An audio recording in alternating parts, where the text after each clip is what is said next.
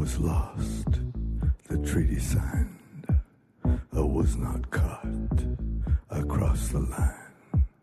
I was not caught, though many tried. I live among you, well disguised. I had to leave my life behind. I dug some graves you'll never find. The story's told with facts and lies. A name, but never mind. Never mind. Never mind. I to leave my life behind. Hi everyone, and welcome back to this Legion Quickie. I was about to say another Legion Quickie, um, which it is, but this one is the Legion Quickie. So you know, disregard all the other Legion Quickies, except the ones for previous episodes of this, because you kind of need to listen to them to get to here. Um, if I've confused you completely, then chances are you've been watching True Detective as well, because that is a confusing show. Um, season two has been, uh, fair to say, um, a, an, an interesting hodgepodge of uh, nonsense and intrigue. And um, we've been working our way through each episode, and we're up to the penultimate episode now. This is episode seven. I am Duncan McLeish from the podcast Under the Stairs, and Duncan and Bo come correct. And I'm joined, obviously, by my my associate, my colleague, my compadre, Mr. Bo Ransdell. How are you doing, sir? I am doing well. Uh, I, I wish I, I had said mysterious. Uh, right? Because we're doing detective talk. Yeah. Um, but uh, yeah, no, doing real well. I I'm excited. Uh, it. I'm almost a little saddened by the fact that you know we only get to do this this time and one more time, and yeah. uh, it's been it's been enjoyable. It has been. I- We don't the the respective shows that we're on. We very seldom get the opportunity to really delve in and discuss TV. Um, which, uh, for anyone that has been paying any attention to anything out there, will know we are pretty much in the golden age of television right now. There's so many incredible shows doing really interesting things and pushing the boundaries. And True Detective last year, as we both said right at the start, was the show. That was the standout show. Um, it was so much better than anything I'd ever seen. Um, until that point, in terms of just the character development, the way the story was formatted, the the way that when each episode finished, I I would have slit my mother's throat to get an advance preview of the next episode. That was a bold statement, wasn't it? And the crowd went. Yeah, yeah, no, you it. Ah, well, but we're we're kind of on the cusp here because Yeah. We're recording this fairly close to to the airing of the final episode, hmm and in a weird way, this this serves as either a a referendum on how I viewed this particular episode we're about to discuss, Uh huh. um, or you are going to turn my head around, uh, and then I'm going to get on board with it. But I, I find that difficult to believe. Yeah, well, this is the we were speaking just off air, just before we hit the record button, ladies and gentlemen, and um, this will be the first of the episodes in the seasons where I I, I believe myself and Bo are coming in completely at different points of view, and I will just say up front and honest, I loved this episode. Um, this was this is kind of the the second half of the season has been building satisfyingly to me um, towards this last episode, um, and I have my theories. I, I you know, obviously, my my big theory this week got uh, got crushed, um, which was uh, Paul is not the killer. Um, although let, let's be honest, Chad might still be the killer. We don't know. Just putting that out there. Um, yeah, I still think that is a reasonable at this stage a reasonable possibility.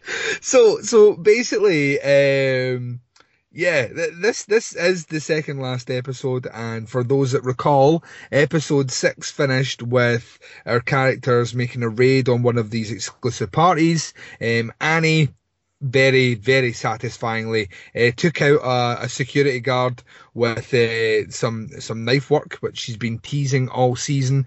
Um meanwhile paul and ray uh, took down some guards, and they, uh, Paul managed to break in and steal some very sensitive documents detailing the plans that Catalast has and all the players involved. Um, and this episode pretty much takes off right from when the previous episode finished. So we join our, our characters. Uh, Ray, Annie, and Paul have now uh, kind of relocated to this kind of dingy motel um, out in the sticks, and um, they are working through the paperwork. Well, Paul's working through the paperwork, and he starts to notice some familiar names at the bottom. Um, Tony Chessani, uh, the son of the mayor, is, uh, is is involved in quite a bit of purchase. The Russian mobster guy whose name is quite difficult to pronounce.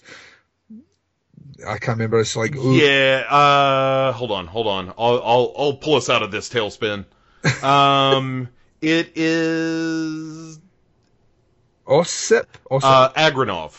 Yeah, Osip yeah. Agranov. Yeah. Yeah, so uh, he he is the other big player, and um, basically what we have is we have him going through all this work while being texted from his uh, from his uh, fiance asking where he is, um, and in the other room we have Annie who's still out her face on the the drugs she was given um, at the party, um, and we have Ray who is doing what Ray does best, and that is looking glum and drinking. And um, God bless him for it too. He does both of those things so so well. he does like once again. Uh, I think the thing about this episode, and this is maybe one of the points later on where we will disagree, but I am I- I'm now completely invested in every one of the main characters. I'm completely invested. Even Paul, who I was struggling with for a while, I was invested in that character. Um, As I said in a previous episode, he did the most interesting thing he could do as a character. Yeah, but I think the way he went out was was really interesting. You know what I mean? Like when that happened, uh, we'll get to it. Yeah, all right, all right, all right. We'll, we'll, Yep. we'll carve up our knives and just wait for the Yeah. time to strike. yeah. So, um, so there's a couple of big major story points here, and I don't want to like the last couple of weeks I've been walking you through all the individual aspects of the episode. I'm going to focus on the main points because there was a lot that happened in this episode. Um, so basically, we'll go. We'll look at each of our characters, right? So uh, Ray now being probably the most level-headed out of the three, which is a scary fucking thought, because Ray has like basically he's become like he is he is the like the the main detective now.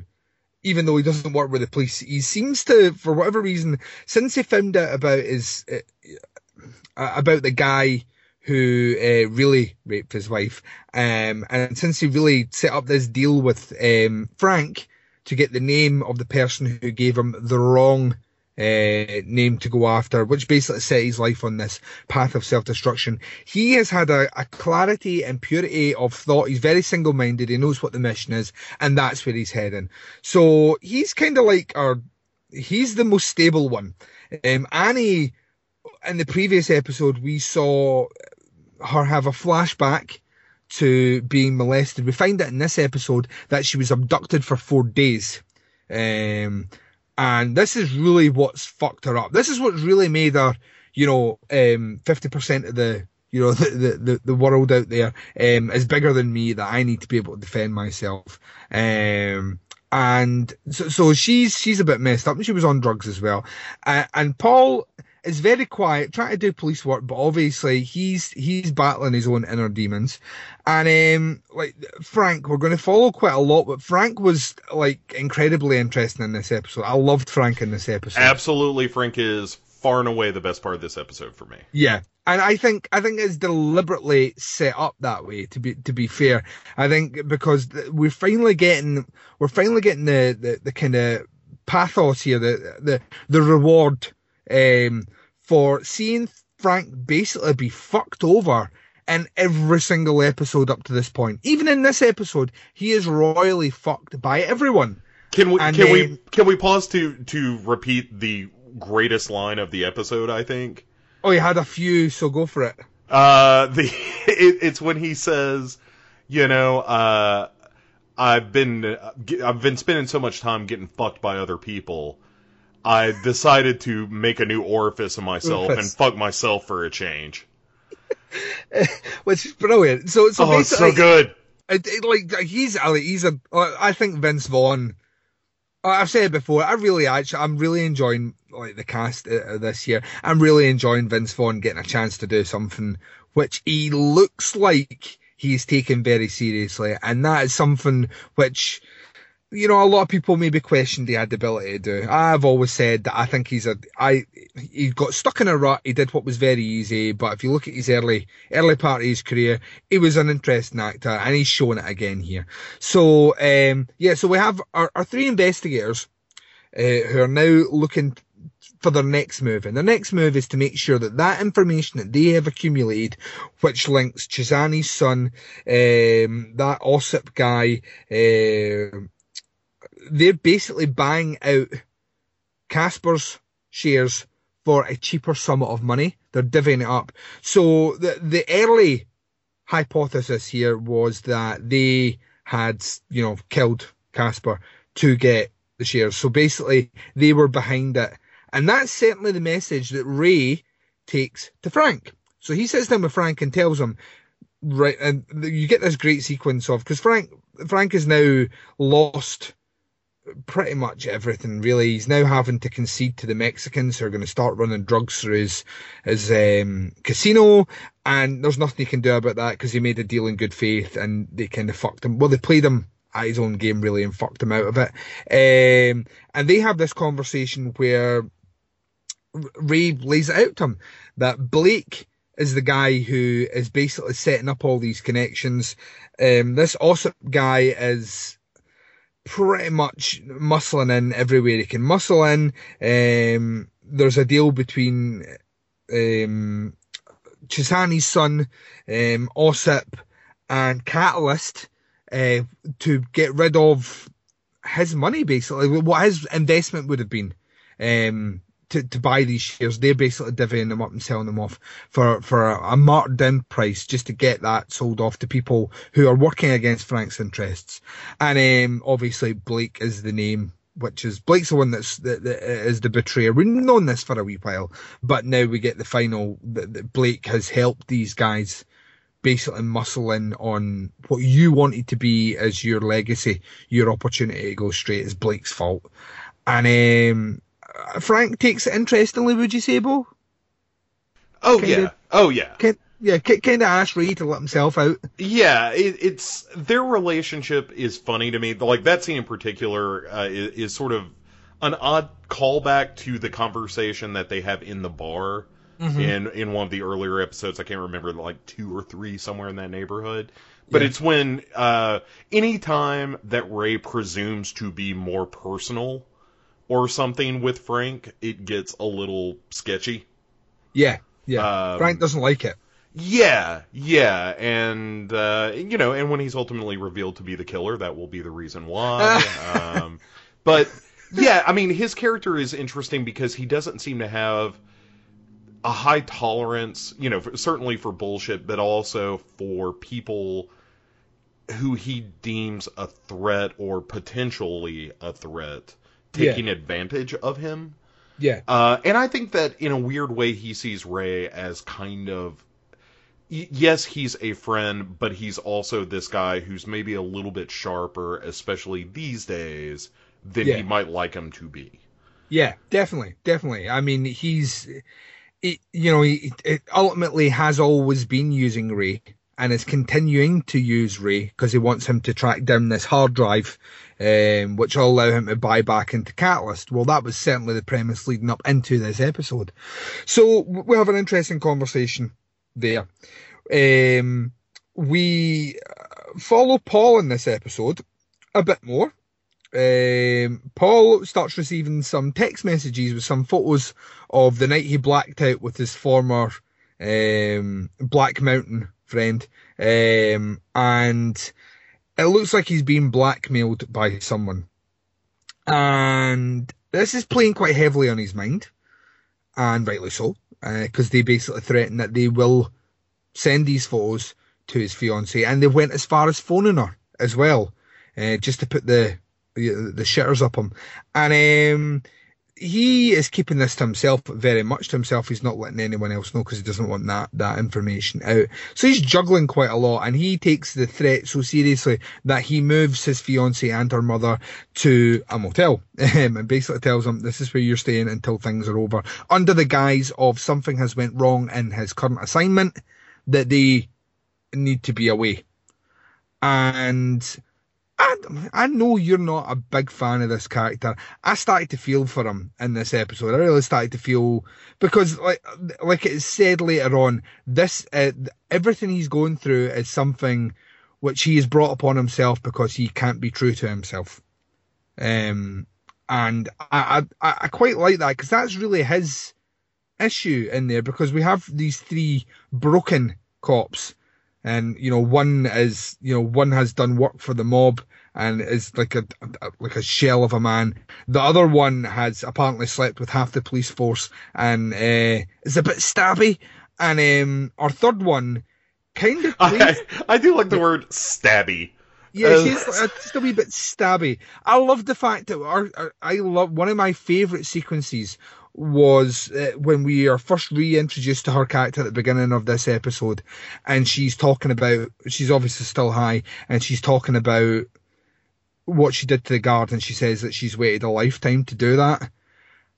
And there's something quite creepy about that, is that she's she's obviously on some level she is full of remorse because she's killed someone, but at the same time there's this kind of aura of euphoria about her that she has finally managed to do the one thing that she's been kind of training to do for a long time. So it's like a cross between um, exhilaration and regret, kind of there in equal measure. And obviously she drifts off and mentions about the woods briefly uh, to Ray. And when Ray tries to press her on it, she's not interested. And then she tries to use sex to cover things up and Ray kind of knocks her back. I love the idea of Ray basically saying to her, you know, you're out of my league. it's like, like, what are you doing? Look at me. I'm, I'm old. I'm, I'm, I'm like, I'm about five minutes away from a stroke or a heart attack. You're a bit, you know, you know what I mean? You're, you're kind of out of my league. I would have sex with you if I didn't think I'd be clutching my heart afterwards and trying to, try to breathe and fighting off a cardiac arrest. We'd be doing it right now. And I, like Ray being, and he is a kind of stand-up guy. I know he says he's a bad guy quite a lot, and that's why she calls him on it at the end of the episode. But he is, he, the guy does have like a weird set of morals, and her her doing that dialogue, that delivery of the fact that you know she has, she's been training with these knives constantly all the time. She's been talking the talk, Bo. Uh, and in the last episode, she walked the walk. Yes, yes, she did get some would call it stabby uh, in that episode. Um, okay, so here's the beginnings of my problems with the the episode at hand. Go for it. Okay, so this initial scene where you know uh, Rachel McAdams' character Annie has been sort of strung out. She has been, uh, you know, put through the ringer because of this recent revelation, sort of a self revelation about, you know, things that had happened to her in the past. Mm-hmm. And you know, there's this awkward come on. Yeah. You know? And Ray, of course, does the right thing where he's like, look, this is not a great idea. Um, you know, for obvious reasons. A, you're drugged. B, it sounds like you are dealing with some heavy shit right now. Yeah. So, you know, I, there's some question in my mind, I guess, you know, as the the scene goes on, whether or not he might have capitulated at a certain point. But mm-hmm. uh, you know, of course, they don't have the time to do so. But I felt like I felt like this scene is fine. Okay, it's it's Ray proving, hey, he's a decent guy. He's not going to take advantage of someone who is intoxicated and or emotionally distraught. Mm-hmm. Everything I need from this scene and yep. and we're done. So I I only emphasize that because in the later scene, I was literally saying, "What the hell is happening on this show right now?" So, but anyway, keep going. I just want to make it right. clear. I feel like this scene was, if not necessary, at least completely justified. Right. And that's it. That's it. That's oh, all I want to say about it. Yeah, yeah, yeah. I'm done. I'm done. I was just go on. Go on, go on with your little summary there, Duncan. I'm I'm just setting the stage so that when later on I say some crazy things about immigration and no, no. Um, later on when I say some crazy things, I'm About going. Rosie O'Donnell. Ugh, That, That woman is a poor saint. lady. Eh, anyway, um, yeah, yeah. Uh, right. So, um, so we have those like we have uh, those kinds. Of, we don't have a lot of Ray in this episode actually. Ray is uh, is kind of shunted back, and I'm quite cool with that because, like I say, the story pushes a lot of other things on. So, um, Frank has uh, has basically decided that you know he needs to speak to Blake, and we're going to get on to the Blake sequence soon, which is possibly my favorite scene in this episode. I fucking love the Blake scene. Um, but yeah, so it's so great. Yeah, it's fucking amazing. So um, Annie is now uh, she she goes out. She basically gets in touch with her dad and takes him back the picture and you know the picture of them all hanging out at the Chessani Lodge when they were all kids. And you know she's trying to tie up the connection, and her dad's been very kind of you know oh it was a different time man we're all peace love and you know like like totally hippie-ish about it um, but said that even back then, certain people had certain agendas, etc. It's not his proudest moment of his life. And what we do in this episode is we start to remove aspects which we don't need for the next episode. So this this episode is really compartment compartment. Uh, I can't say the word. Com. Oh, why can I not say that word? That's compartmentalized. Is that what That's you're the trying one. to say? That, that's the one I'm trying to say, but for whatever reason, my tongue is not allowing me to. It's it's removing any additional um, ancillary characters out the way. Uh, so so like her dad and the sister are out the way. They go off. They're they're being sent away because that is something that someone could use to draw Annie out. Um, Paul he gets rid of his his um, fiance and her mother to a motel, so they are out the way. They cannot be used as as tools against him later on. Um, Ray doesn't have anyone, so he's like raised to the side just now. But this episode is is stacking things up for the last episode, which every penultimate episode of every show should do. It should start to to rearrange the pieces in such a way that there is a clear through road as to how the next episode is going to go. Um, and it starts to make those moves. Frank, on the other hand, is is is a bit pissed off. Is that fair to say, Bo? And um, decides that what he needs to do is sit down and talk to his uh, his buddy Blake. And Blake comes in, and uh, I mean Frank knows what happened the night before because Ray has already told him. And he comes in with this brown envelope with 15 grand in there because he had a good night last night with the, the girls and all the rest. And, um, you know, like, I, I love Frank. I love the, I actually really love the dialogue in this sequence because Frank has basically, Frank basically says to him, you know, um, that thing about, uh, you know, the difference between a, a like a, a pimp and a and a prostitute is that you know even a prostitute on some level has respect because they they still have morals, but you know a pimp doesn't. And um, you know Blake's like, oh well, you know, try to brush it off and all the rest. You maybe you can shunt me up, shunt me up the ladder a bit more to, to like a higher job for you or or whatnot. And um, Frank's basically, well, you know, I've been kicked down to the gutter. There is nowhere for you to go. And he calls him out about it. Know, basically says you killed Stan. You know, you know, but why did you kill Stan? And that you obviously mutilate, mutilated the eyes, which has been a, a, an, an issue for me for a while. Is that the Stan death felt a bit weird? Can we agree on that? Yeah, yeah. I mean, there's there's a lot of just general information kind of packed into this whole episode, and it Yeah. comes real fast and furious. But the stuff with Blake in particular, and when you get to like, well, here's what happened with, uh, with Nate. Right? Is that the name of our the the guy that Blake killed? Stan, Stan. Stan, Stan. Yeah. I'm sorry. So yeah, so the thing with Stan is, you know, I mean, it makes sense, I suppose, but it's such a rush for something that, yeah, well, but you mentioned this in an earlier episode that people just weren't talking about Stan all that much. Well, that is it. No one was in the, the first, no one was talking about Stan. And then we had that revelation in the last episode where Frank and his, his partner had sat down and spoke to Stan's basically, she's a widow now. And, um, she had mentioned that Blake had been round and had been a bit too kind of nosy with his questioning of her. Had he said anything, you know, had he been doing something or whatever? And obviously Frank has uh, joined those dots up a while ago and he knows that Blake has killed Stan and he basically knows that he mutilated the eyes to make it look like it was linked to Casper. Um, and, uh, yeah, he basically calls on it, and uh, Blake tries to weasel out it, and then we get this fantastic slow motion scene of Frank smashing his glass, his glass full of whiskey, right into Blake's face, and then Blake gets fucked up. Um, so he's he's kind of sniveling on the, the, the floor, and you know we have Frank behind him pushing his face into broken glass. He, he lifts him up, slams his face into a wall, um, puts his hands around his throat, and Blake spills his guts and he, he calls out everything that's happening. That basically all the clubs are gone now. This Russian guy now owns them from under Frank's nose. He's bought into them all, and no one's going to say anything because he's bought off all those people as well.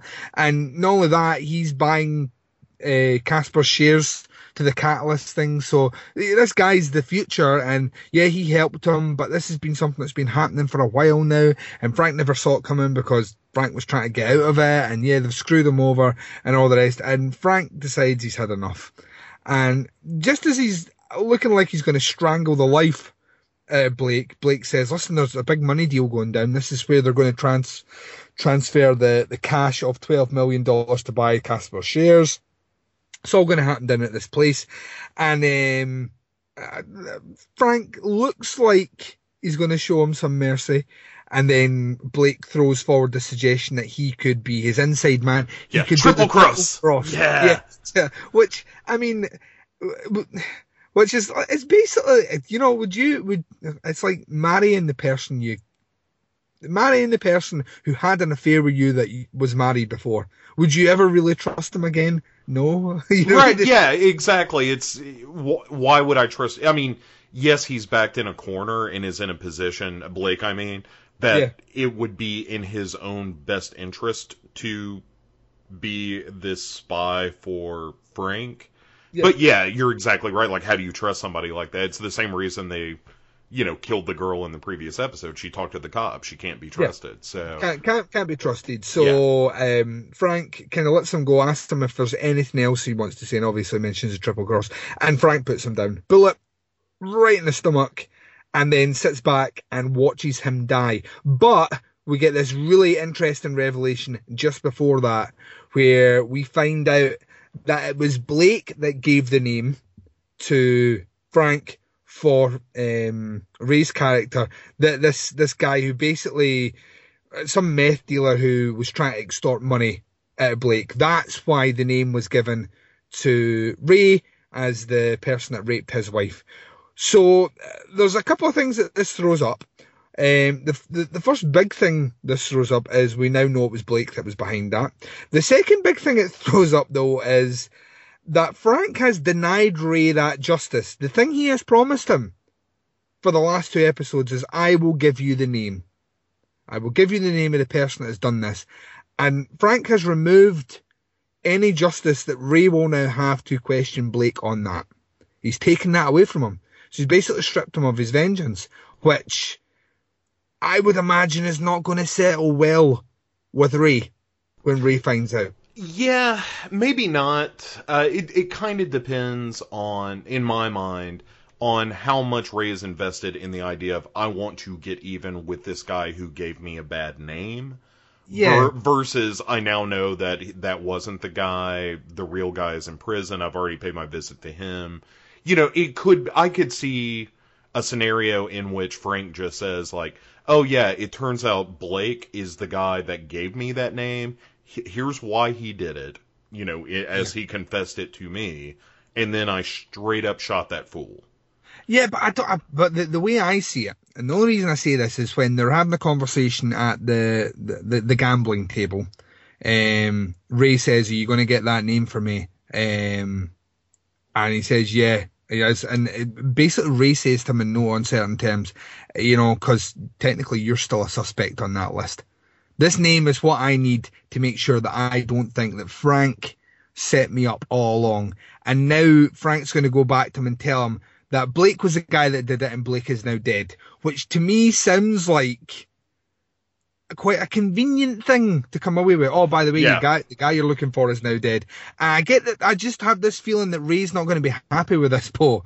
I just get this feeling that it might set him on edge because he's doing all this stuff for Frank just now on the proviso that he gets this name at the the end. Now, why would you know?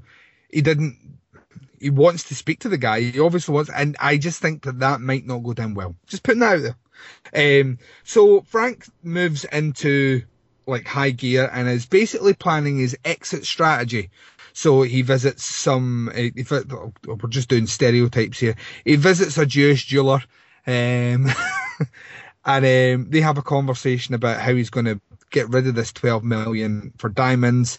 Um, and obviously the, the, the jeweler at first plays it very legit with him. You know, it sounds like you're trying to get rid of money very quickly and we don't do that. And Frank drops a name of someone he knows and then basically says, what's your cut? And they say 40%, uh, but Frank has to come alone and those two large, burly looking Jewish men, uh, security guards will be there as well, just in case he tries any funny business. So he does that. He, visit, he, visits the, the, the, the Turkish cafe. He speaks to those guys and basically sets up for fake passports um, and uh, new cars to get away and explains the situation that Russians are going to own this town soon, but I've got a way to block that. You need to help me. And uh, I love that line where he's like that. Uh, my boat's come in and they ask him. They ask him who's you know, who's who's driving the boat, and Frank doesn't answer them. Um, he makes a visit to travel agents, buys two two tickets to Venezuela, um, which we're assuming is for him and his his partner, possibly. Um, so he does that, and I, I, I'll I'll lead up to a bit, but then I'm going to cut off because then Frank's character gets really quite interesting. There's loads to talk about. Well, all right. So b- before we do that, can we? Uh, I, I feel like we have done short shrift with his conversation with Jordan after he kills Blake. Yeah, that's that's That- that's yeah yeah that's sorry yeah because that's a really good scene. I really I really enjoyed that scene because we see he's like he almost he kind of introduces Jordan fully to the basically who Frank is, and um, she isn't repelled by it. Yeah, well, and that's the big question. Like their relationship. I, w- I wish the Jordan we had in this scene was the Jordan we'd had since like episode three or Agree, something. You agree. know, Yeah, yeah. uh, because she's great in this scene. But yeah, so we've had the this kind of simmering idea that that Frank and Jordan are their relationship is in turmoil because of the loss of the money and his loss in in uh, you know power and standing and um, are they going to stay together? Are they not going to stay together? She's not able to have kids. What's going to go on with that? And all that stuff was kind of tossed aside, and it came down to again one of my favorite lines from the episode, where uh, initially, um, you know, uh, uh, Frank's other guy, his bodyguard, is like, "Hey, Jordan's here. You want me to, you know, keep her away from this?" And Frank says, "No, no, no. Let her come in." And and so she, uh, as soon as she, she enters, it's pretty clear there's a dead body on the floor because it's to be honest, you gotta you gotta place the the rug just right for that to cover up.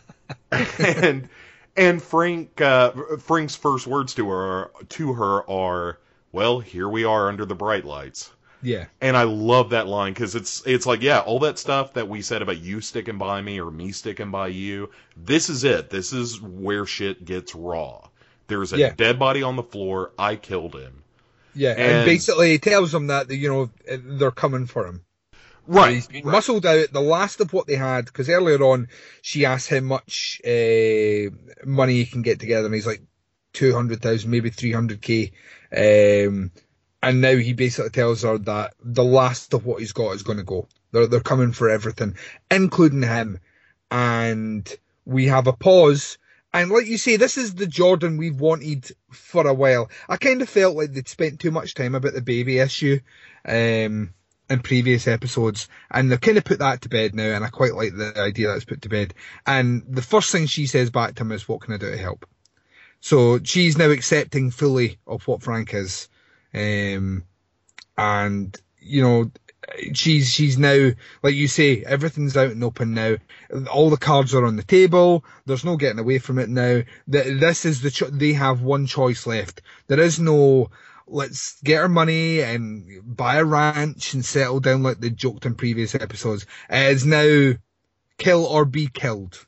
Yeah, yeah. We the the shit is happening.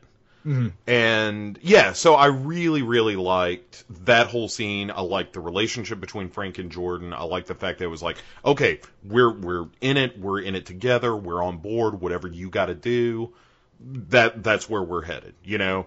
And and of course propelling us towards this eventual heist kind of thing, it seems like. But anyway, anyway. So like I said, uh, didn't mean to interrupt the summary of the show, but I I did want to pause a moment and talk about how good that scene was because it's a great scene. Yeah. So later when I talk about how I think some of these scenes are kind of dog shit, um, and that's I'm sorry, that's a scientific term. I didn't mean to get hoity-toity there, but uh, um, I, I just want that to be clear that yes, there are things about this episode, much like this whole season. This, this episode encapsulates for me both the good and bad of True Detective season two, um, right? In in many ways. So anyway, all right, continue, sir. Right. So uh, moving on. Um, Paul's been getting a lot of text messages now threatening these pictures um, are going to be given to his fiance. He does a bit of investigation at the police station, finds out that Annie's on the wanted list for the murder um, that she did on the guard. Um, he, he finds out that there is a connection between a series of cops and our good buddy, the the, the peeping Tom cop Dixon, um, who was taking photos of him. Uh, these guys are all connected to the Blue Diamond heist, which was mentioned in the previous episode, uh, which left two kids orphans. So the police were behind it all, and so was Casper. And Casper at that point worked in the police. Um, and after this event happened, the people involved suddenly got quite large promotions, all within Vinci, to six figure salaries and places of power. And that was all done fairly quick. And Chessani's involved with that. Uh, he basically moved them about the place. But the, the deal was that Casper should have got rid of the blue diamonds and he didn't. He kept a hold of them. So we have this, the basically Annie liberated this missing woman who's been missing for the the whole season up to this point, but they found her in the last episode, and she comes clean that she didn't take the photos. It was the the kind of Ukrainian chick who Casper was very fond of, and she'd basically set up this whole system where she was going to take photos of people and blackmail them, and she'd sent them to this woman's safe deposit box or secret delivery place or whatever they're called, PO box or whatever. Um, as a way of you know making sure that if she was caught and they took the, the copies off her, she had copies of the copies. Um, and she basically tells Annie that one, she didn't want to leave. She was quite happy where she was, but she fills in some of the blanks. So basically, she says that. Um, yeah, uh, this what happened to the Ukrainian woman was what we saw in that cabin she got a bit too big for her britches. She uh, may have threatened some blackmail, so she was taken away a cabin, never to be seen from again. So she is the blood in the, in yeah. the cabin. They right. fucked her up pretty horribly. Um, but there's a, there's an interesting thing about one of the photos with Casper. So we have um, we have the the Ukrainian chick, but we have this other chick known as Laura. Um, and that's what, who she's identified for. And we're going to speak about that in a little minute. So basically, um, we jump forward to Paul. Paul is still getting these text messages, so we're going to deal with the Paul side of things right now and just get that out the way. So, um, Paul gets told he needs to be at a certain place at a certain time because uh, he's been blackmailed. He shows up and he sees one of his former Black Mountain buddies, uh, comrades. He phones up Ray tells Ray, "Listen, uh, uh, there's something going on. There's a secret I've not told anyone. Um, I might have to face it head on, you know." And, and Ray tells him not to. Um, but he tells him he'll phone him back. He goes over the, the guy that he slept with, that he's photographed sleeping with, basically tells him that Black Mountain is no more. They are rebranded and working directly for Catalast. So there's another connection back to Catalast. And he takes him downstairs into these tunnels that run underneath um, the city. And our police dudes there, the, the Vinci police dude, the, the, the guy who's the, the two kind of high ranking Vinci police officers, the black one is there, and he's obviously got his uh, his Black Mountain bodyguards with him, and he basically tells them that he knows that he's stolen the files, and um, the reason they got the photos is because Dixon had taken the photos, and Dixon was always quite good at sniffing out a way to exploit people. That's why I took th- those photographs. Um, and we are we're given this scenario where basically they blackmail Paul and they say, you know, we we need you either give us the files or you tell us where Ray and Annie is. And Paul tries to play off that. I can phone Ray, tell him to bring the files here. It means nothing to me at all. He's the one that told me to look up you. And that Annie, she's a dyke and she, ironically calling her a dyke, if, you know, it's like, it's a bit called, you know, calling the pot black to the kettle or Yeah, kettle yeah, kind of pot the- or whatever. Pot calling It's the bit- kettle black, yes. Yeah, yeah. It's it's. I, I was kind of thinking, you know, really, uh, is that what we're going to do here? And he's like, I never really liked her, and he, he's playing it all off a particular way, but he can't get phone signal, and he uses this as a distraction to get the cop's gun. Uh, beats the shit out of him with, with the barrel of the gun, and then takes out all four members of of Black Mountain. And I, I like this sequence. I know you're probably going to hate it, but um, I can already feel the the the, the the sarcasm, like The negativity just Yeah. burning inside me. yeah, yeah. It's- I, I like I liked it because uh, we've said Paul's only purpose in this show, only purpose in this show has been really to to give us action, to give us gun action, because that's where his character comes from, and he takes down all the people pretty quick, and he's going outside to warn Ray, and I'm. I'm like that. Go and warn Ray. finally, finally we get to warn Ray. And he walks at the door and the other fucking police guy's hiding behind the door and shoots him. And I'll be honest, I I never expected this at all. Never expected it. And um, he gets shot, he lumps over, but he's like, no, not like this. Still crawling to try and get his gun. The cop puts a bullet in his head, takes his phone and leaves, and Paul is dead. And I was shocked by this. I actually, like my house, you could hear a pin drop when it happened. And w- once I composed myself back up, about 30 seconds after the event happened, I turned around and said to my wife, Bo be fist pumping right now. Fist pumping and he says, going, yeah, I, that, Bo." no, no, no, no. Let's Mm. not overstate it. So it was like a mini fist pump. It was, it was. Oh yeah, Paul's dead. I guess I kind of called that a while back. It You was, did. it was just as unimpressed. Like the death of Paul highlighted for me that I cared so little about this character that even at the point where he did the thing I thought he should do, it still left me unimpressed. Um, I am the exact opposite. I am the exact opposite. I actually felt like that- character is right. It's not. He's not been handled the best. Now that can be from a writing point of view, or it could be from an acting point of view. I. Uh, don't know exactly where the blame lies on that. I don't think that character always to me felt like if you're going to have three main cops in the show, if you're going to have four main characters, which we basically have, he was always the weakest link. He always felt like a bit of a secondary character, and we spent quite a bit of time with him when that story wasn't really moving anywhere. But the fact that he manages to finally be in a position where he is doing the right thing, kinda, even though he's modern folk, he's doing the right thing, he's clearing up things for himself. Obviously, not the right thing in terms of he's hiding his secret again um, by killing the guards so that they don't release his picture so he can go back to living his fake life with his, his fiancée that he's not in love with and the kid that's coming, which is going to be a dad to maybe. Um, but the fact that he manages to finally be in a position where he can phone up Ray to give them the information they need because Ray and Annie are down on their luck. They're both wanted by the police. They're in hiding. Um, they're trying to piece together as much of this information as possible, and the fact that he is within reaching distance, fingertip away from being able to do that, and a cop shoots him in the back.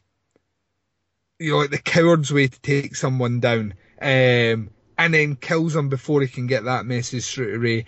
I I felt I felt sorry for the guy. I felt sorry for the guy. I, I felt like you are finally becoming the interesting character I want. You've just badassed out all these people. We're going to come into a final episode. There's likely to be a shootout. You're just you're the sort of guy I want in that shootout. I, I'm kind of you know I'd, I'd built up the sympathy in the last two episodes that when his character was put down, I was just like uh, damn you, True Detective, for making me care about him these last two episodes because you've snatched it away from me. Yeah, yeah. I, you know, obviously didn't have that reaction. I, you know, just to further illustrate, like, why I think this scene, this scene in particular is kind of a parallel in many ways to my overall feeling of this episode and this season thus far.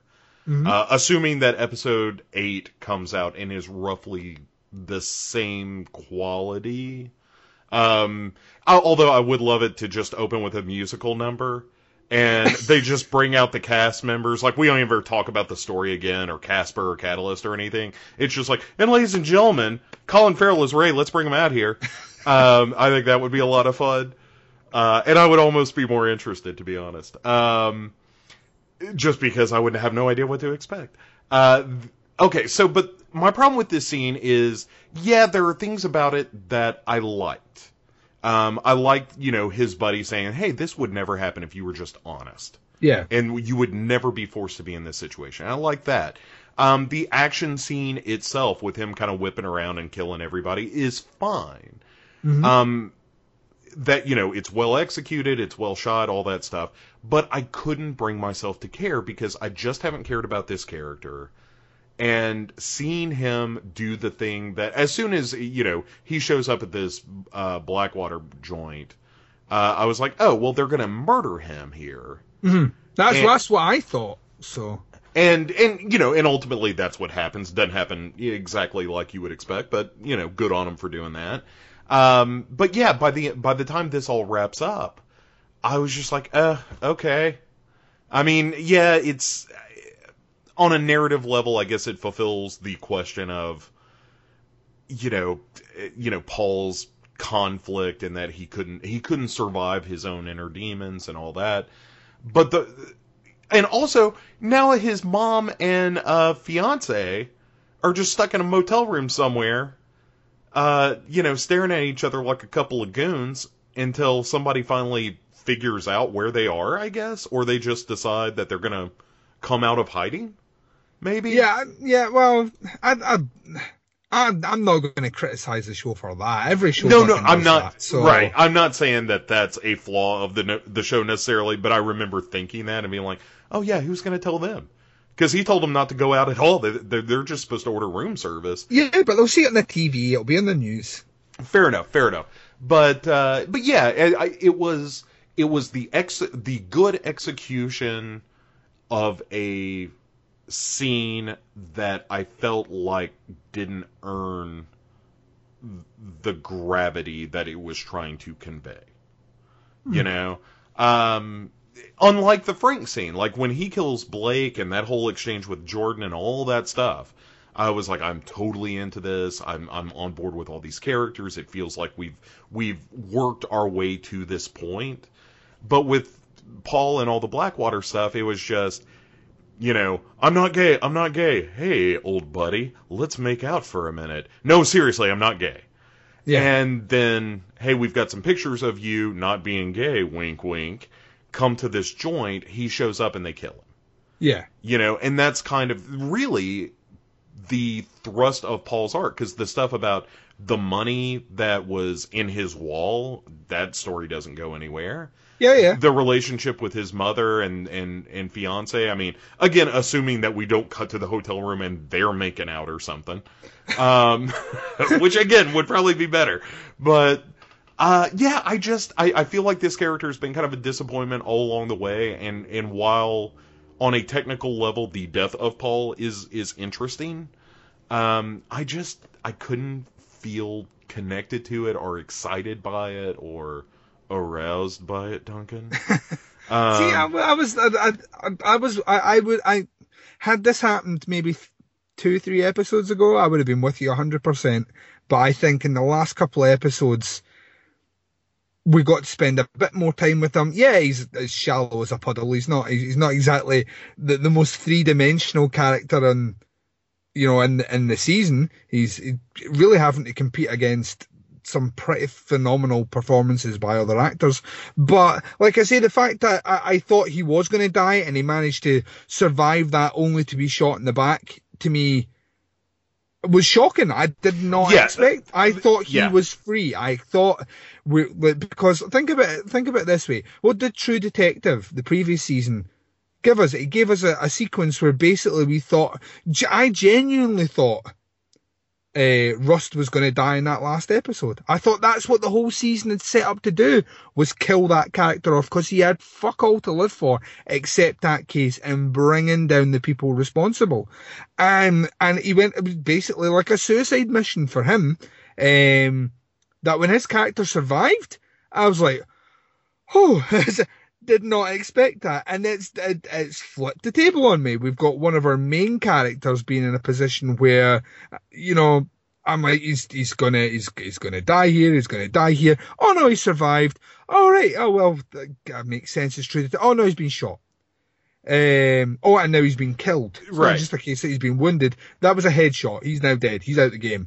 And like I say, that that kind of hit me. And yeah, he's not. It, it wasn't the most interesting character, but we, we're now we're now stuck with it's, it's, it's deliberately set up that way now that we're stuck with Ray and Annie, who have no connections within the police now.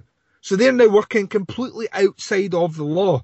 Um, and they were they were trying to chase up some answers. Oh, We can link this back in now.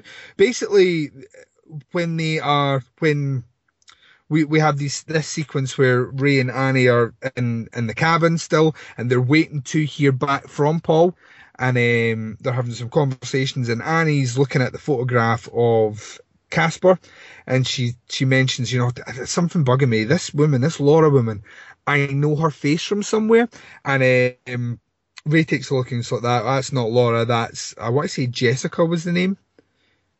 Uh, I can't remember. Right, we'll now. say it's Yeah, yeah. Jessica. Uh, let's Jessica, the yes. name. Uh, Jessica, that's Casper's assistant, who we did meet briefly. This is a Scooby Doo ending that I said was going to happen, by the way. We did see her briefly in episode one and episode two, um, specifically on the film set. And um, what we get out of this is that there's a very good chance that Jessica is the little girl who was orphaned after this this robbery for the blue diamonds. So if that is the case, she has taken that job with Casper to get close to Casper in order to kill Casper. So I now think she is the killer. Oh, I gotcha. Yeah, yeah, yeah. All right, that if all makes sense. she's not the If we're not killer, if she's not the killer, her brother is the killer, and there, I, I had to do some research, Paul, and there are a lot of rumors and theories flying around the internet that her brother is one of the guys on the film set. That's why we were on the film set. Remember that really weird sequence when we were on the film set? Yeah, right. and they briefly there is a sequence where she walks past a guy who Ray speaks to later on, and the two of them acknowledge each other, Jessica and the guy. So there's a chance that that might be the brother, but I think she is most likely the killer because it makes sense. It makes that's why they only ever went after Casper. They've not went after anyone else. They didn't go after anyone in um, Catalast. They've not went after any of the other players. They killed them, and they killed them in a pretty horrible way. So Yeah, yeah. yeah, it's like oh, it's a revenge killing basically. It's not an occult killing at all. It's a revenge killing. Um, so yeah, so that's that's the theory. We'll leave that there just now. But basically, we have we have this. I, I'm assuming this is a sequence you hated, which is with Ray and Annie and them eventually having sex. Do do you have issue with this, sir? I have. Yes, because all right. So this happens. Uh, is the I'm I, I'm trying to remember the chronology now since it's been a grand total of four days. Uh, Yeah. and you know So how things get confused. So is it is it Paul's death first, or does the the episode end with that? I can't remember. Um, right, it doesn't. It doesn't end with them having sex. It ends with the Frank stuff we're about to go and talk about. oh, okay, okay, fair enough. All right, but all they're right. having sex when Paul dies. Yes, that's right. That's right. So, yeah, here's my problem with this scene, Duncan, and then you can tell me why I'm wrong, and Right. and and I hope you convince me of it. Uh, well, I've, I've got a strong theory as to, to why this.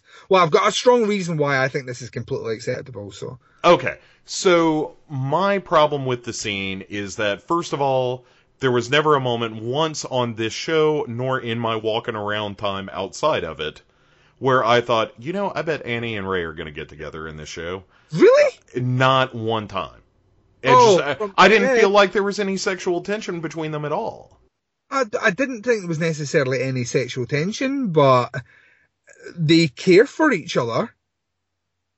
Yeah, yeah. Uh, if if we're talking about this sexual encounter as some sort of like joint survivor group meeting that just happens to involve penetration, I'm probably more on board with it. Yeah, well, that's. But I think that's the point. Just before they have sex, they both basically sit there and acknowledge to each other that there is no way out of this for them other than death. Yeah, uh, fair enough. and they sleep yeah, together. So to me, that that's that's perfectly reasonable. You know, it's almost like the last night.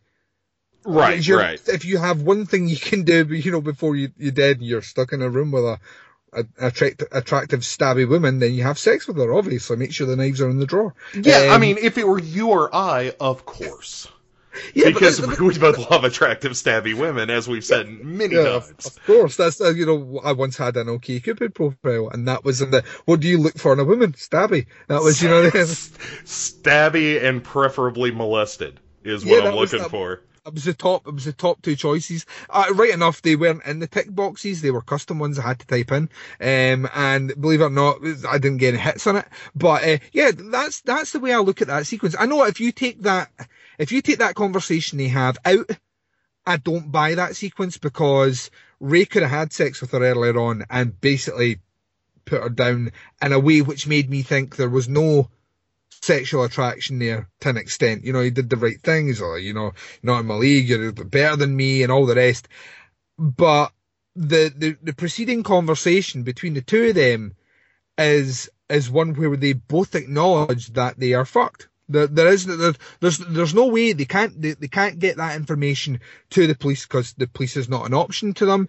Um, they they're they're stuck and that you know with this they're stuck trying to get this in a, a way where they're be at one point they're basically saying well if we can find if we can get Paul to find the woman then we can find the woman and then we can go to the news. And maybe if we go to the news and if anything happens to us I mean Ray says if they get arrested they won't see trial. So you know he's acknowledging that there is no way out for them. As soon as the police get their hands on them they'll make them disappear. So the fact that they then have sex after that that doesn't. That's not even an issue to me. I just think, well, yeah, I'd probably do the same. Yeah, I'm.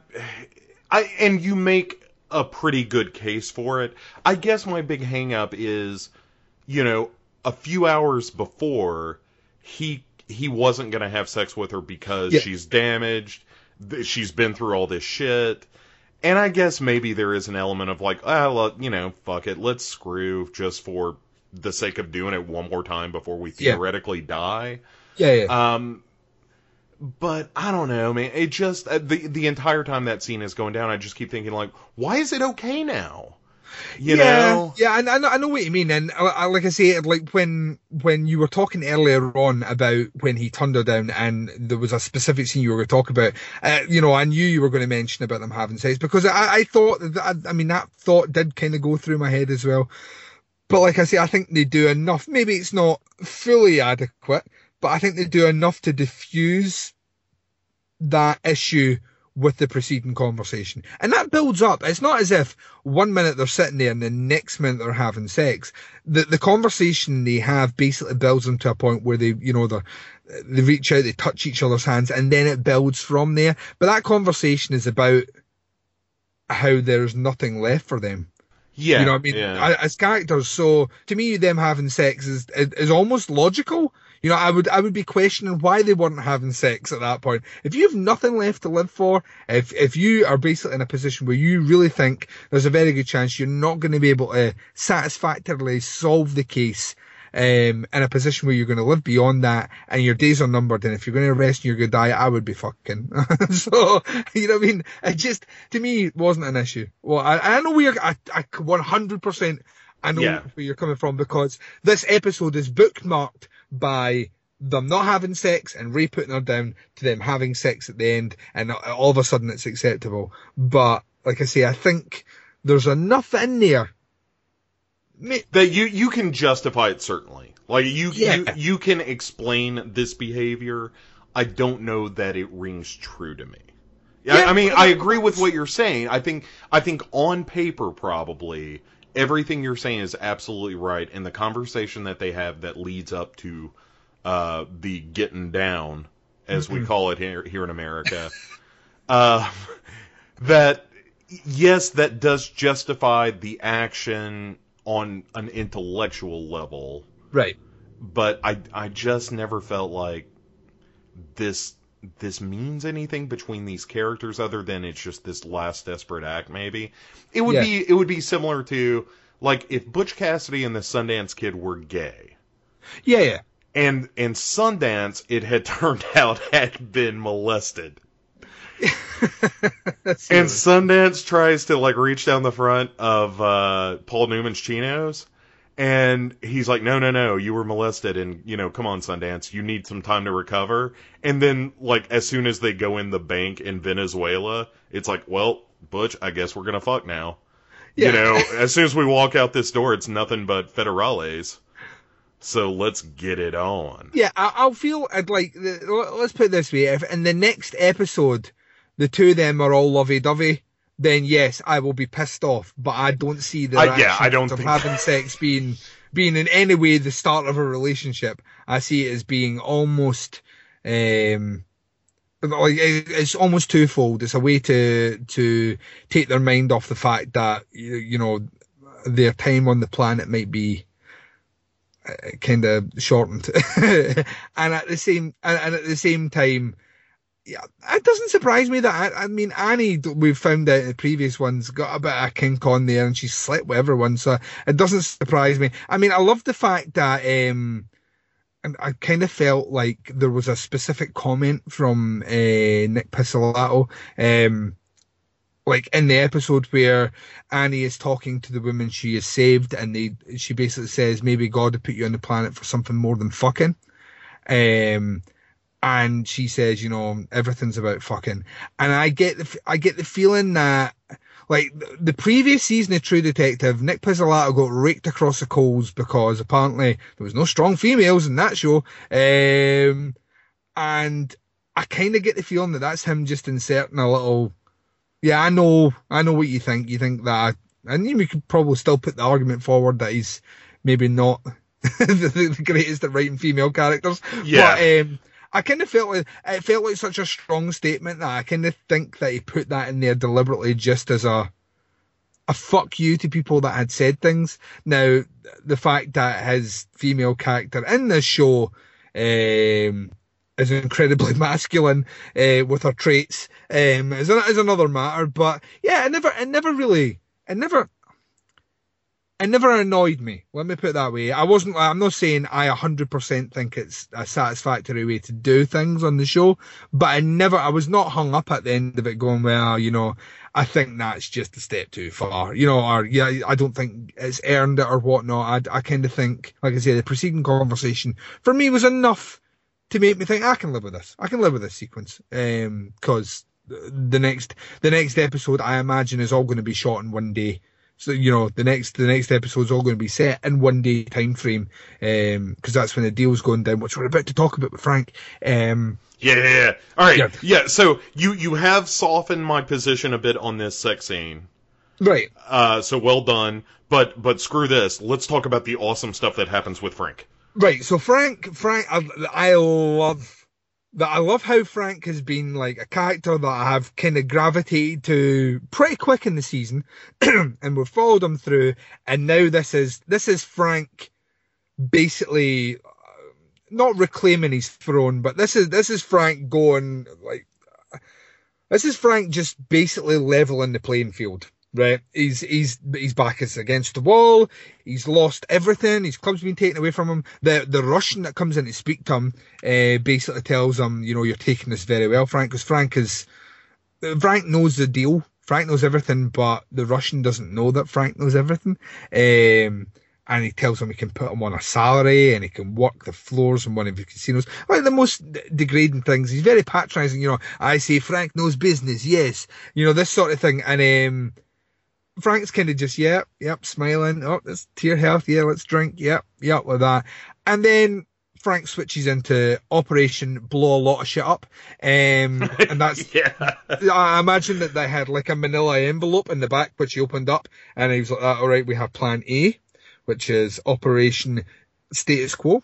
We have plan B, uh, Operation Open an Applebee's. And we have plan C, Operation Blow Shit Up.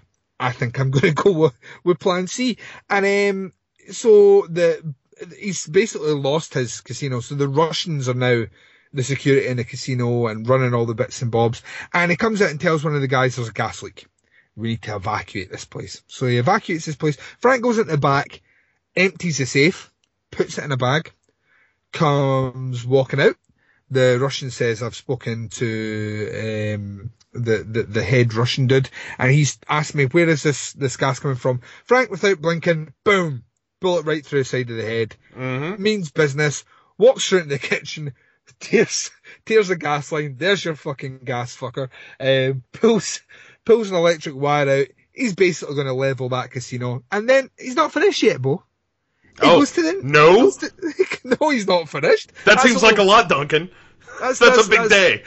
I said uh, Operation Blow Shit Up, which you know, you, you, it makes you think there's more than one thing going to get blown up. So he's just going to blow up one building. Mul- multiple shits, yes. Yeah, multiple shits. So he goes from there to the next club, um, and he empties, basically empties the the the contents of the safe in there. Um, walks out there, uh, pours a lot of alcohol on the ground, sets it alight. Oh, uh, Duncan, don't tell me you're trying to blame it on the alcohol. Uh, no. sorry, I'm sorry, I'm sorry. Blame, well, I could blame it on the boogie if you want, Bo.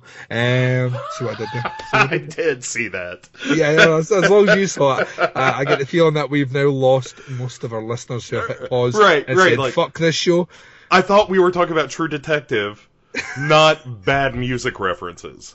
So anyway, he, he does that. He walks past, sets all the, the turns all the stoves on, and then we see a sequence of him sitting on a hill, drinking some drink, looking at the spectacle of what he's created, which is a lot of fucking big buildings getting burned to the ground. He uh, basically pulled a Fight Club in this, didn't he? Just destroyed all. All the, the all, all the abilities to make money if you're a criminal in that city in one film move. Um, and I loved it. I, I, lo- I love that aspect. He's he has torched what has been taken away from him, so no one else can profit from it. Uh, it's a great way to weaken the Russians' position. He now knows that there's a deal going down the following day. He knows where the deal is going down. He knows the Russians going to be there. He knows Catalyst is going to be there, and he knows 12 million is going to be there. And I get the feeling, Bo, that he might also be in attendance. That is all I'm saying. But this sequence was fucking brilliant. It, it, it's great to see. It's great to see Frank almost shrug off the vulnerability the character has, and he's he's back to being a criminal. He's 100% criminal in the sequence, but he's not your average crim- criminal. He's an intelligent guy. We know that from some of the conversations he's been having anyway. But he's planned everything out. He's got his whole plan worked out. He's the gears are already set in motion, and now now we move into the last episode, knowing very well that he has an exit strategy. All he needs to do is get through, you know, killing the, the Right. Russians, getting his money. you Yeah. know what I mean? The hard part is still to happen. Yeah, the maelstrom of bullets that is sure to come when he tries to take this money. Um, yeah. Yeah, it's you know Frank is much like the other characters on the show. They're all kind of locked into this suicide mission, Yeah. even though they're different missions. I you know, I I'm also going to speculate, Duncan, that perhaps maybe they all end up in the same place together at some point. I would imagine so. I also want to speculate that I don't think all three of them will survive. No, I, I, I personally would like to see Frank walk away from this. Really? Uh, I, yeah. I would like to see Ray walk away from it. And Ray's the only character I would like to like Frank, yeah, I love Frank as a character, but uh, to me, Frank is the sort of guy that will die doing something noble. You know what I mean? As the Maybe final so, yeah, yeah. as the final character arc for him. He'll die saving Ray's life. And that'll that'll make up for the fucking the, the, the nine years of which he's had Ray at his beck and call doing all these dirty jobs for him, is he'll, you know, he'll ultimately, he'll ultimately, uh, ultimately make that sacrifice. And they might, all three of them might end up surviving. I just don't know. I, I feel the show has been so, so dark this season and so pessimistic and so moody and so, so glum that I can't imagine I can't imagine. Like the previous season had that that silver lining at the very end. That whilst yeah, there were still guys out there that were doing horrible things. The fact that at the end, even someone as cynical and battered and beaten as Cohle could see the silver lining on the cloud. You know, I mean, was was like. It kind of felt like the right ending to that show. I know a lot of people bitched about the ending of True Detective because they didn't think it was in keeping with Cohle's character to be so chipper at the end. Um, and I wouldn't well, necessarily call him a relatively chipper. chipper, yeah. I wouldn't call him a, I wouldn't, I wouldn't say he was like, oh, like I'm singing in the rain and shit like that at the end. Um, but I, this one, I just can't see there being necessary. Uh, the only character that can potentially have a happy ending out the three is Frank. He's the only one that can have a happy ending because he's got his exit strategy planned. He's got money. He's got unless he takes, unless he transfer. I don't know. Unless he transfers. Oh, I never thought of that actually. Maybe he transfers the ticket ticket names for Ray and Annie. Uh, possible. Well, I, I don't, I don't know that? that. he, yeah, I don't know that he's that selfless. You know, No, no, Like- no. I, I'm, I'm sorry. I've answered one question. He had booked the tickets for other people, and that's why I asked if he could change the name because you'd have to change them. Oh no, but he's getting a fake passport. That seemed like a weird question, but anyway, yeah. So I mean, I can't see it ending. I can't see this show ending in a position with a happy end at all. Yeah, yeah. Like the ending of season one, like you said, is a happy ending only relative to every episode that came before it. Like yeah, if you and just it's relative to those two characters. yes, yes, The, the rest of the world is still a scummy place, and Tuttle are still raping kids and murdering them. You know, that's that's still that's still happening. You know what I mean? It just so happens that our two characters have managed to put to bed one the the one crime Right. that you know, the, but they've not got the they've not brought down the, the sprawl or the web. Um, that they they found yeah a measure of peace in a world that is is dark and ugly. Yeah, Uh, and I think I think that we- we're likely to get a similar situation here, but I can't imagine it being. I, I yeah, I just don't imagine all three characters surviving. Um, furthermore, um, I think to me this episode did a massive info dump for us. You know, it really did make sure that if you were struggling with particular aspects of the show, it really went out its way to tie up those aspects. It really went out its way to explain kind of why a, a, strong theory as to why Casper died, um, who could be potentially behind that, um, the the link between uh, Chessani's son, um, Blake, the Russian guy, Catalyst. It, it basically spell it out to you in such a way where it carried you through all these different elements. Um, that next episode is going to be uh, Ray and Annie's hunt for Jessica, if that is her real name, if that is your real name. Um, that's a reference to Duncan and Bo that we recorded Yes. with Doctor Strangelove. um, so if you've heard that, that will make sense. If you haven't, I'm sorry. Um, but yeah, so that's, you know, we're going to have them try to track down the Jessica character, which I think will close the aspect of who the killer is. The, the, you know, that side of the story, while you will have Frank going headlong at the Russians and Catalyst, um, kind of taking down that aspect of the story. Um, and then we'll see who who is left when the, the, the dust settles. But uh, all in all, I really enjoyed this episode. I thought it, it, it did what it needed to do. It got rid of characters we no longer need in here.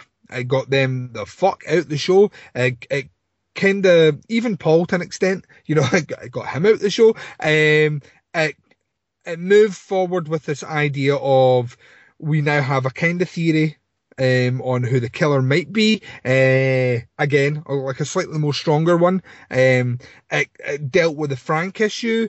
We now know why Casper was murdered supposedly. We now know the factors behind it that benefited it. We, we, we're kind of working in a way where it's it looks like it's moving in uh we're kind of all coming off different junctions of a road just now onto one single road now and we're moving straight towards that last episode and I am still, I, I, I am still very excited and incredibly optimistic. I mean, the guy, the showrunner, uh, for this, this particular show, HBO, I acknowledge that this season hasn't done particularly well in comparison to the previous one, but has greenlit a season three. If Nick Pizzolatto wants to do it, um, he said there will be a season three on HBO. He also said in the interview that he'd seen the last two episodes, and the last two episodes were phenomenal. And the first one that I've seen, this second to last episode, I thought was really good. That I'm really looking forward to the last episode to finally tie up a lot of these questions. But you know, what's going to happen to Frank? What's going to happen to Annie? What's going to happen to Ray? What's the fallout, uh, you know, from what's happened to Paul?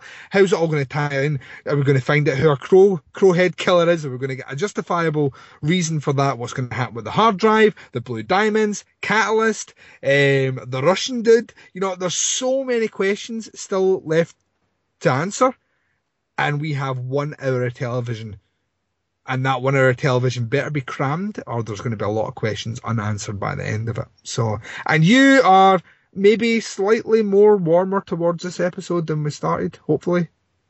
Yeah, I mean, I I don't want to suggest that I outright hated the, this episode walking into this uh-huh. because uh-huh. all the Frank stuff I was totally on board with. Um, you know, I had problems with some other moments uh, throughout the episode, but like I said, it's been a good analog to how I felt about the season as a whole, which yeah. is there are great there are great things about it, and there are things about it that I'm really engaged with, and am, am really excited to see uh, the the denouement of, of this uh, this show. Um, there are other things about it that ring a little hollow and false, and and seem to be threads of story that ultimately go nowhere. Um, and not in the way of like, hey, this is a mystery, so of course there are MacGuffins and red herrings and and that sort of thing. Uh, you know, I mean, just like a lot of the stuff with Paul's character just doesn't really seem to be all that meaningful uh, mm-hmm. in in in terms of being invested heavily in a series. You know, uh, I will invoke uh, True Detective season one only one more time in this episode, and that's just to say, you know, the contrast being in the first episode. I was so interested in the characters themselves, their their views of the world that they lived in, mm-hmm. and how they they moved within it, that this season has has showed me that Nick Pizzolatto doesn't do that naturally, you know, or yeah. at least at, at least doesn't do it uh, as consistently as maybe I had hoped. You know, where he just can't sit down in front of a computer or something without creating something that's genius. Um, yeah. So yeah, yeah. I mean, much like much like the whole season, this episode I enjoyed a lot of it, and the parts of it that I enjoyed were more than enough for me to keep moving through the episode. Mm-hmm. Um, but I, I wish I wish it gave a little more attention and a little more care to what was going on inside these characters instead of just having them kind of grunt at one another and look sad and depressed. Uh, yeah, which yeah. seems to be largely how things happen. Like, you know, the I'm a bad man, no you're not, you know, that kind of stuff. Um, yeah. and which isn't terrible on its face. I'm just I I just wish there were more to hang my hat on in terms of like being able to describe succinctly exactly how Ray views the world because it's changed so much this season and we Yeah. haven't we don't have the luxury of having a, a Rust Cohle who is going to tell you exactly what's on his mind. You know, uh, Colin Farrell fortunately is a good enough actor that I, I don't walk away from any episode confused as to why Ray behaved the way he did. Yeah, But uh, but sometimes I do that with Annie a little bit. Certainly with Paul. she, she's yeah. d- Annie's a a weird character for me overall. Uh, she's been she's been a character who. At the very start was incredibly interesting to me, and then she went through a couple of episodes where I'd, I wasn't quite sure the purpose, uh, you know, of the character, um, other than to have a female in his like main cast, which was his criticism in the previous uh, the previous season. Um, and she's kind of come back at the end there. I've, I, I quite liked that. There was there's certain aspects of this this particular episode that I thought were really interesting. Again, the the the Twin Peaksy sort of feel kind of carried on in this episode with like um there's the use of the soundtrack especially um at times felt kind of like uh, what's his name uh, uh, Badalamenti um the the guy that did uh, the Twin Peaks soundtrack there was certain there was certain specific instrumentation choices that felt quite kind of Twin Peaksy but the sequence with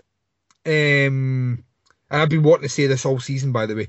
Uh, this particular phrase that's coming up, though. Um, the sequence over the table with Annie and Ray speaking to each other and drinking, with the neon light just on the outside coming in, felt incredibly Michael Mann.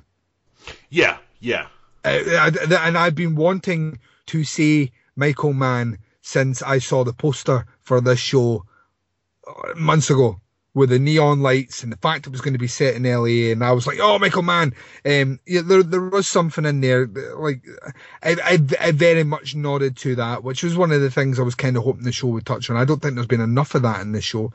Um, but those elements are still there. And whether it's in choice of, um, score or the way certain shots have been set up, the fact that they're still nodding to the kind of Lynchian thing, Michael Mann thing throughout the show, just nods without without like blatantly ripping off. I, I've enjoyed. I've I've enjoyed those aspects. Overall, I'm still sitting about an eighty percent for this season. Um, th- there are aspects I think are have been unfortunate. Um, to say- Yeah, to do you want to use the euphemism interesting as well? Yeah, and interesting and unfortunate. There, are there are elements which I think could have been a, a lot stronger, but I can kind of see why Pizzolatto went for four main characters because his previous show had two main characters, and if you do another show, it's the second season's two main characters, you're basically tarring yourself with it. The same uh, criticism is going to be flung at him regardless what he does because he made pretty much a damn near perfect TV show. Yeah, yeah. I, I hope So it's season... never, it was never going to. Yeah, we said at the start, I, I never expected this to be, you know, True Detective season one. Never expected it. I, I, in the back, I, I was kind of pensive in a way where I was like that. I, s- I so want it to be just as good, if not even better, if that's possible. But I never expected it to. It's kind of lived within my expectations, if I'm honest. I've, I never thought it was going to be. It's not the best TV I've seen this year. Um, by any stretch of the imagination. That is certainly 100% with Hannibal. Hannibal's been my bag all the way. Season three has, has made me so happy in so many ways um, that I'm despairing that, you know, there's, it's unlikely I'm going to see that show for a while now. Um, but yeah, that show's stolen it for me this year. And True Detective is probably not even going to make my top three or four TV shows at the end of this year. But there's been plenty in the season that I that I I want to talk about, and we've done it on here. Um, there's been plenty of aspects in it, individual set pieces, particular character arcs, certain actors' choices, which have proved to be really interesting. The fact that once again it just reaffirms to me that Colin Farrell is a fucking phenomenal actor, and c- his his scope of acting is incredible and I still don't think he gets enough credit. Um, and it's been a joy to see Vince Vaughn really throw himself into something far more serious and be able to play not only, I mean, he plays Goofy He's been playing. It's, it's kind of like that way where you watch Dexter season four and John Lithgow was one of the creepiest things you'd ever seen on television. But prior to that, he'd been doing Third Rock from the Sun for 10 years as a fucking bumbling buffoon. And th- it's those sort of things that I think that the fact the Frank character has been really well written, but Vaughn has has really risen into that and just allowed himself to settle in and he lost weight for the role and he's he looks mean and he looks determined, and I love that aspect as well. So, uh, my my my thought has always been when it comes to any season two of a show, is that it's difficult because it is, especially when you've got the same people involved, the same writer involved. Um, it's difficult to move ahead with these things because you have established yourself in such a way, if you are True Detective, which the expectations on a second season are so unrealistically high. You know what I mean? I think this show had more pressure on it than I can think of any show ever. Oh yeah, I can't sure, think. Of, I, sure. I've never, I've never watched a TV show where the second season's come around where I put so much pressure on it delivering week on week to the extent that I have on this, and it's it's not fair to an extent. Uh, you know, I mean, I blame you. I, I've been saying all along, Duncan, uh, yeah, give this show a shot, will you?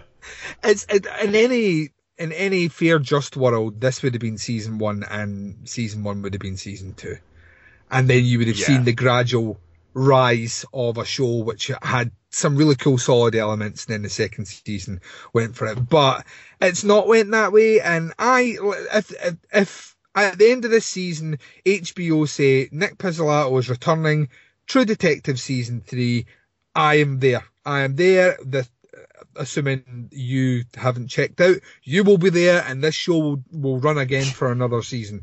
Do you And know love something I don't? Do you think I'm gonna die?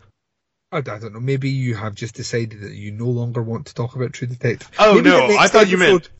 Oh no, checked out as in checked out from the show, as in not doing it anymore. Not checked out as in uh, moved on to another plane of existence. but- Right, bereft of life, I rest in peace. Yeah, yeah, not not that extreme. Um, but yeah, I, I totally. I'm looking forward to the announcement of a season three. I can't wait to see where it's set. I can't wait to see who the pickers are cast, and I can't wait to see what story it is. But we have a whole episode to go until then, Yep. and I am going into the last episode with my most optimistic mindset of any episode in this season. I think they're gonna land strong. I think they're gonna really, really, really bring it in. Um, it's worth noting that I really enjoyed the direction in this this episode. Uh, I thought it was quite understated without, you know, the certain sequences I was talking about out in the woods, which had a kind of Twin Peaksy feel. The certain uh, sequences in the hotel that had the ki- kind of Michael Mann feel. It was all very well destruct- uh, constructed and very well shot. And uh, the director is Daniel Attias, um, who uh, worked on The Wire. And Um, also I- owes me ten dollars. Just throwing it out there, but that's true. That's a fact.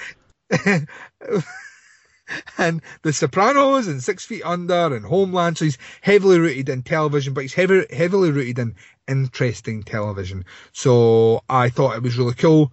Uh, the direction on the show, like I say, the score was excellent as well. I, I, yeah, I'm going in. I'm going in incredibly positive. I know there's a lot of people that have had enough of this show. I haven't. I want to see how it finishes, and like I say, I think I think that next week when we have this conversation and we ultimately not only review the episode, but we'll have to talk about the season as a whole.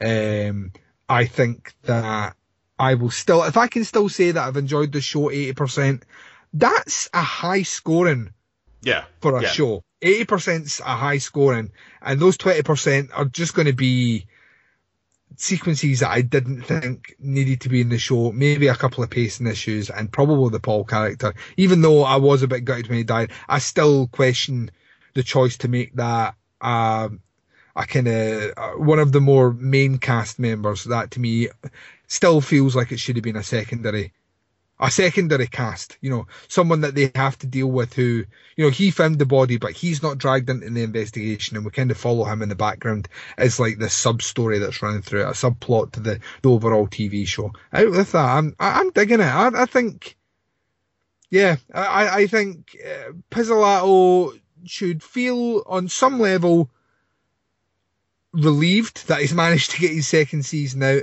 But if I was him, he's gonna he's he's been getting a hell of a lot of criticism. Been a lot of armchair reviewers bashing the shit out of this show. If I was him, I wouldn't listen to any of that. I'd get my head back down and get the next story written, and I can't wait to watch it. If you could bring back Russ Cohle, I would be even happier. Uh, What if, you they do that? What if season three is just like, oh, season one, part two?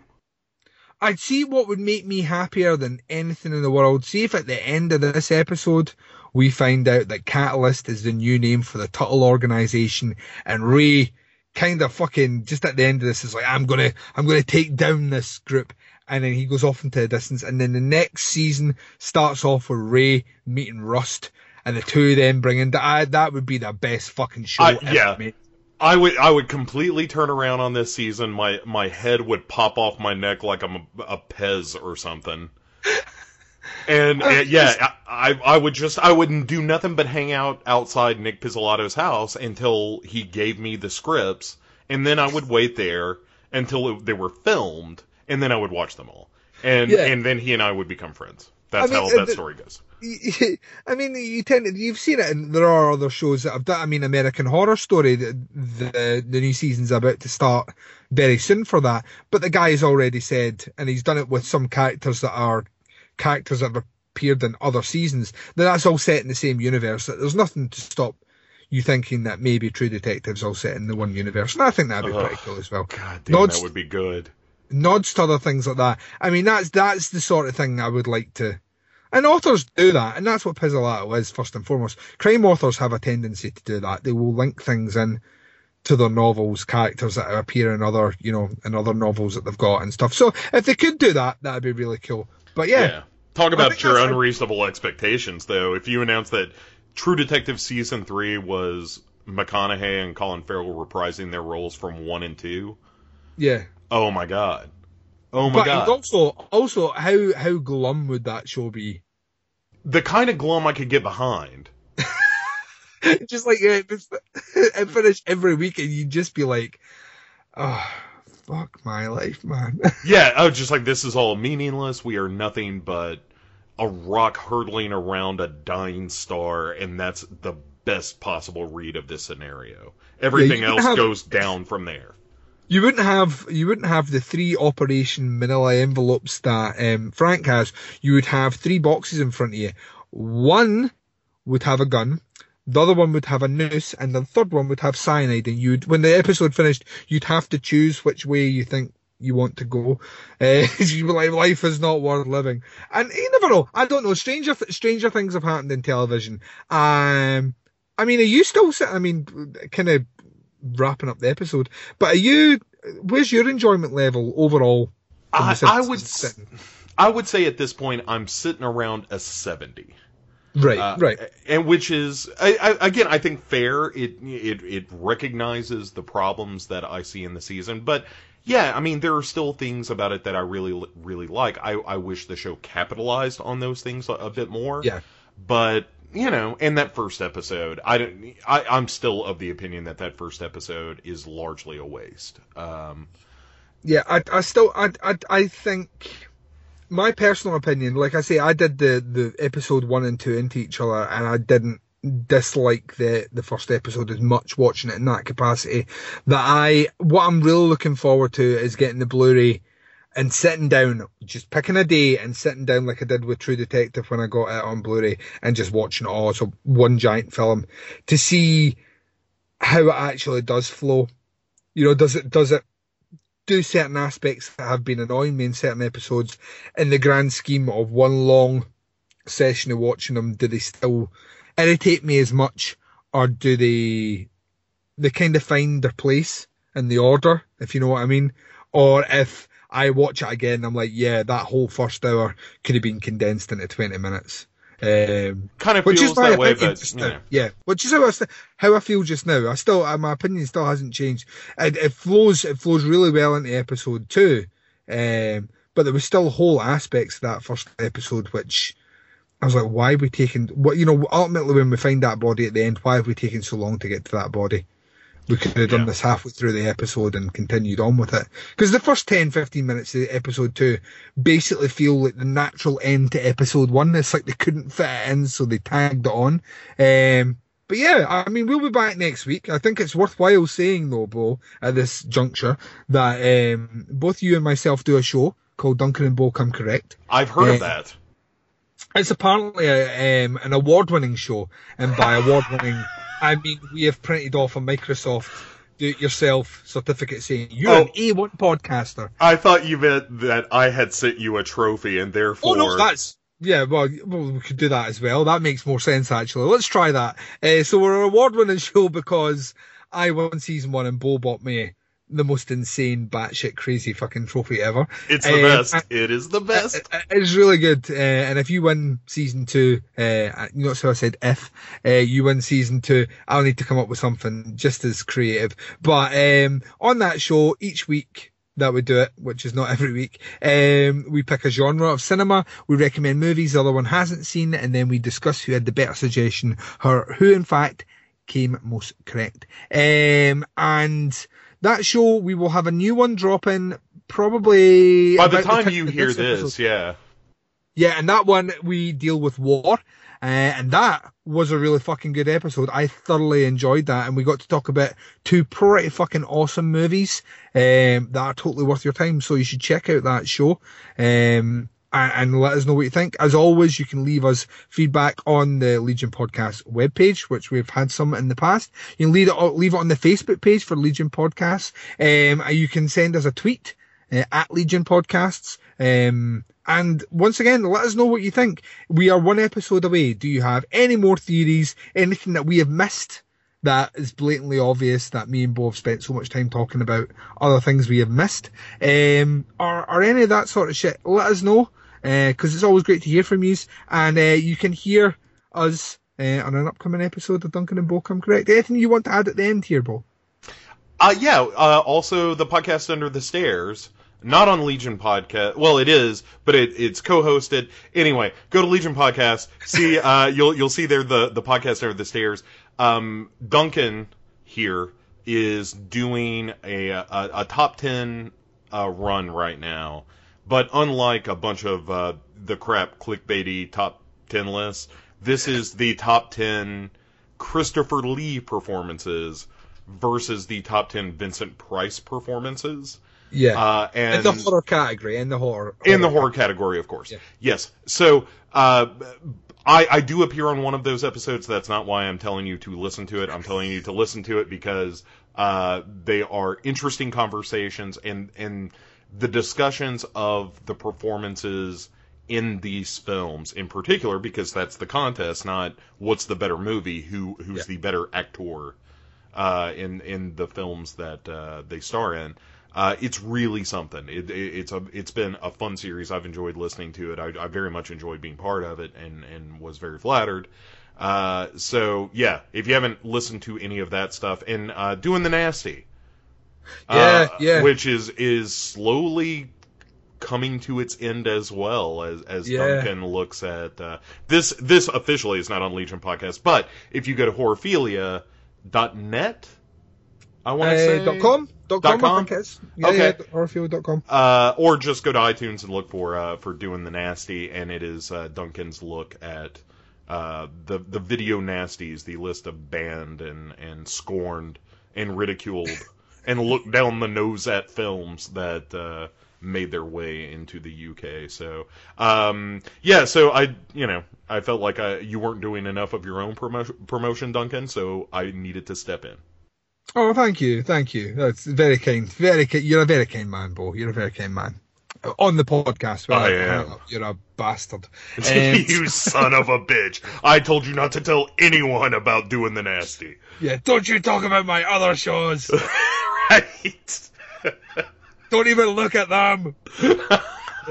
Go to your corner.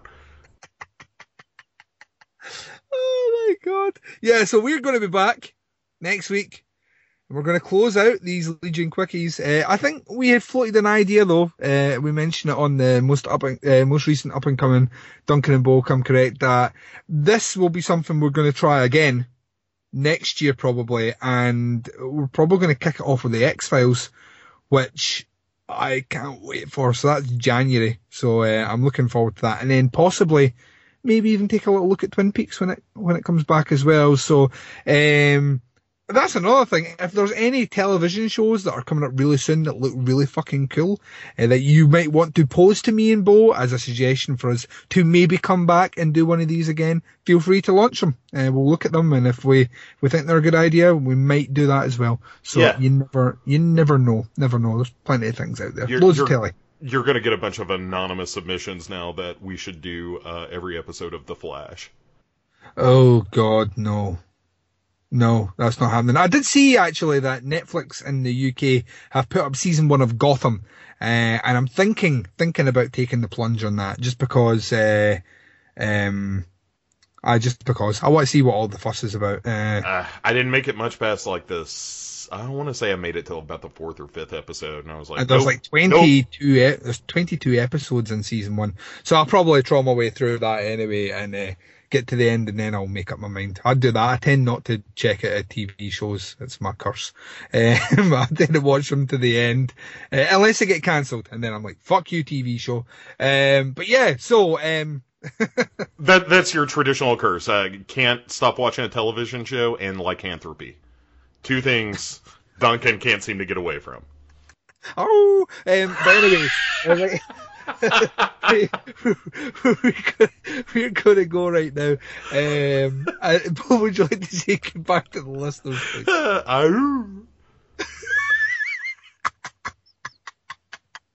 Oh, speak to you later. Bye. I can't believe you howled. This has been a Legion podcast. Ooh, quickie.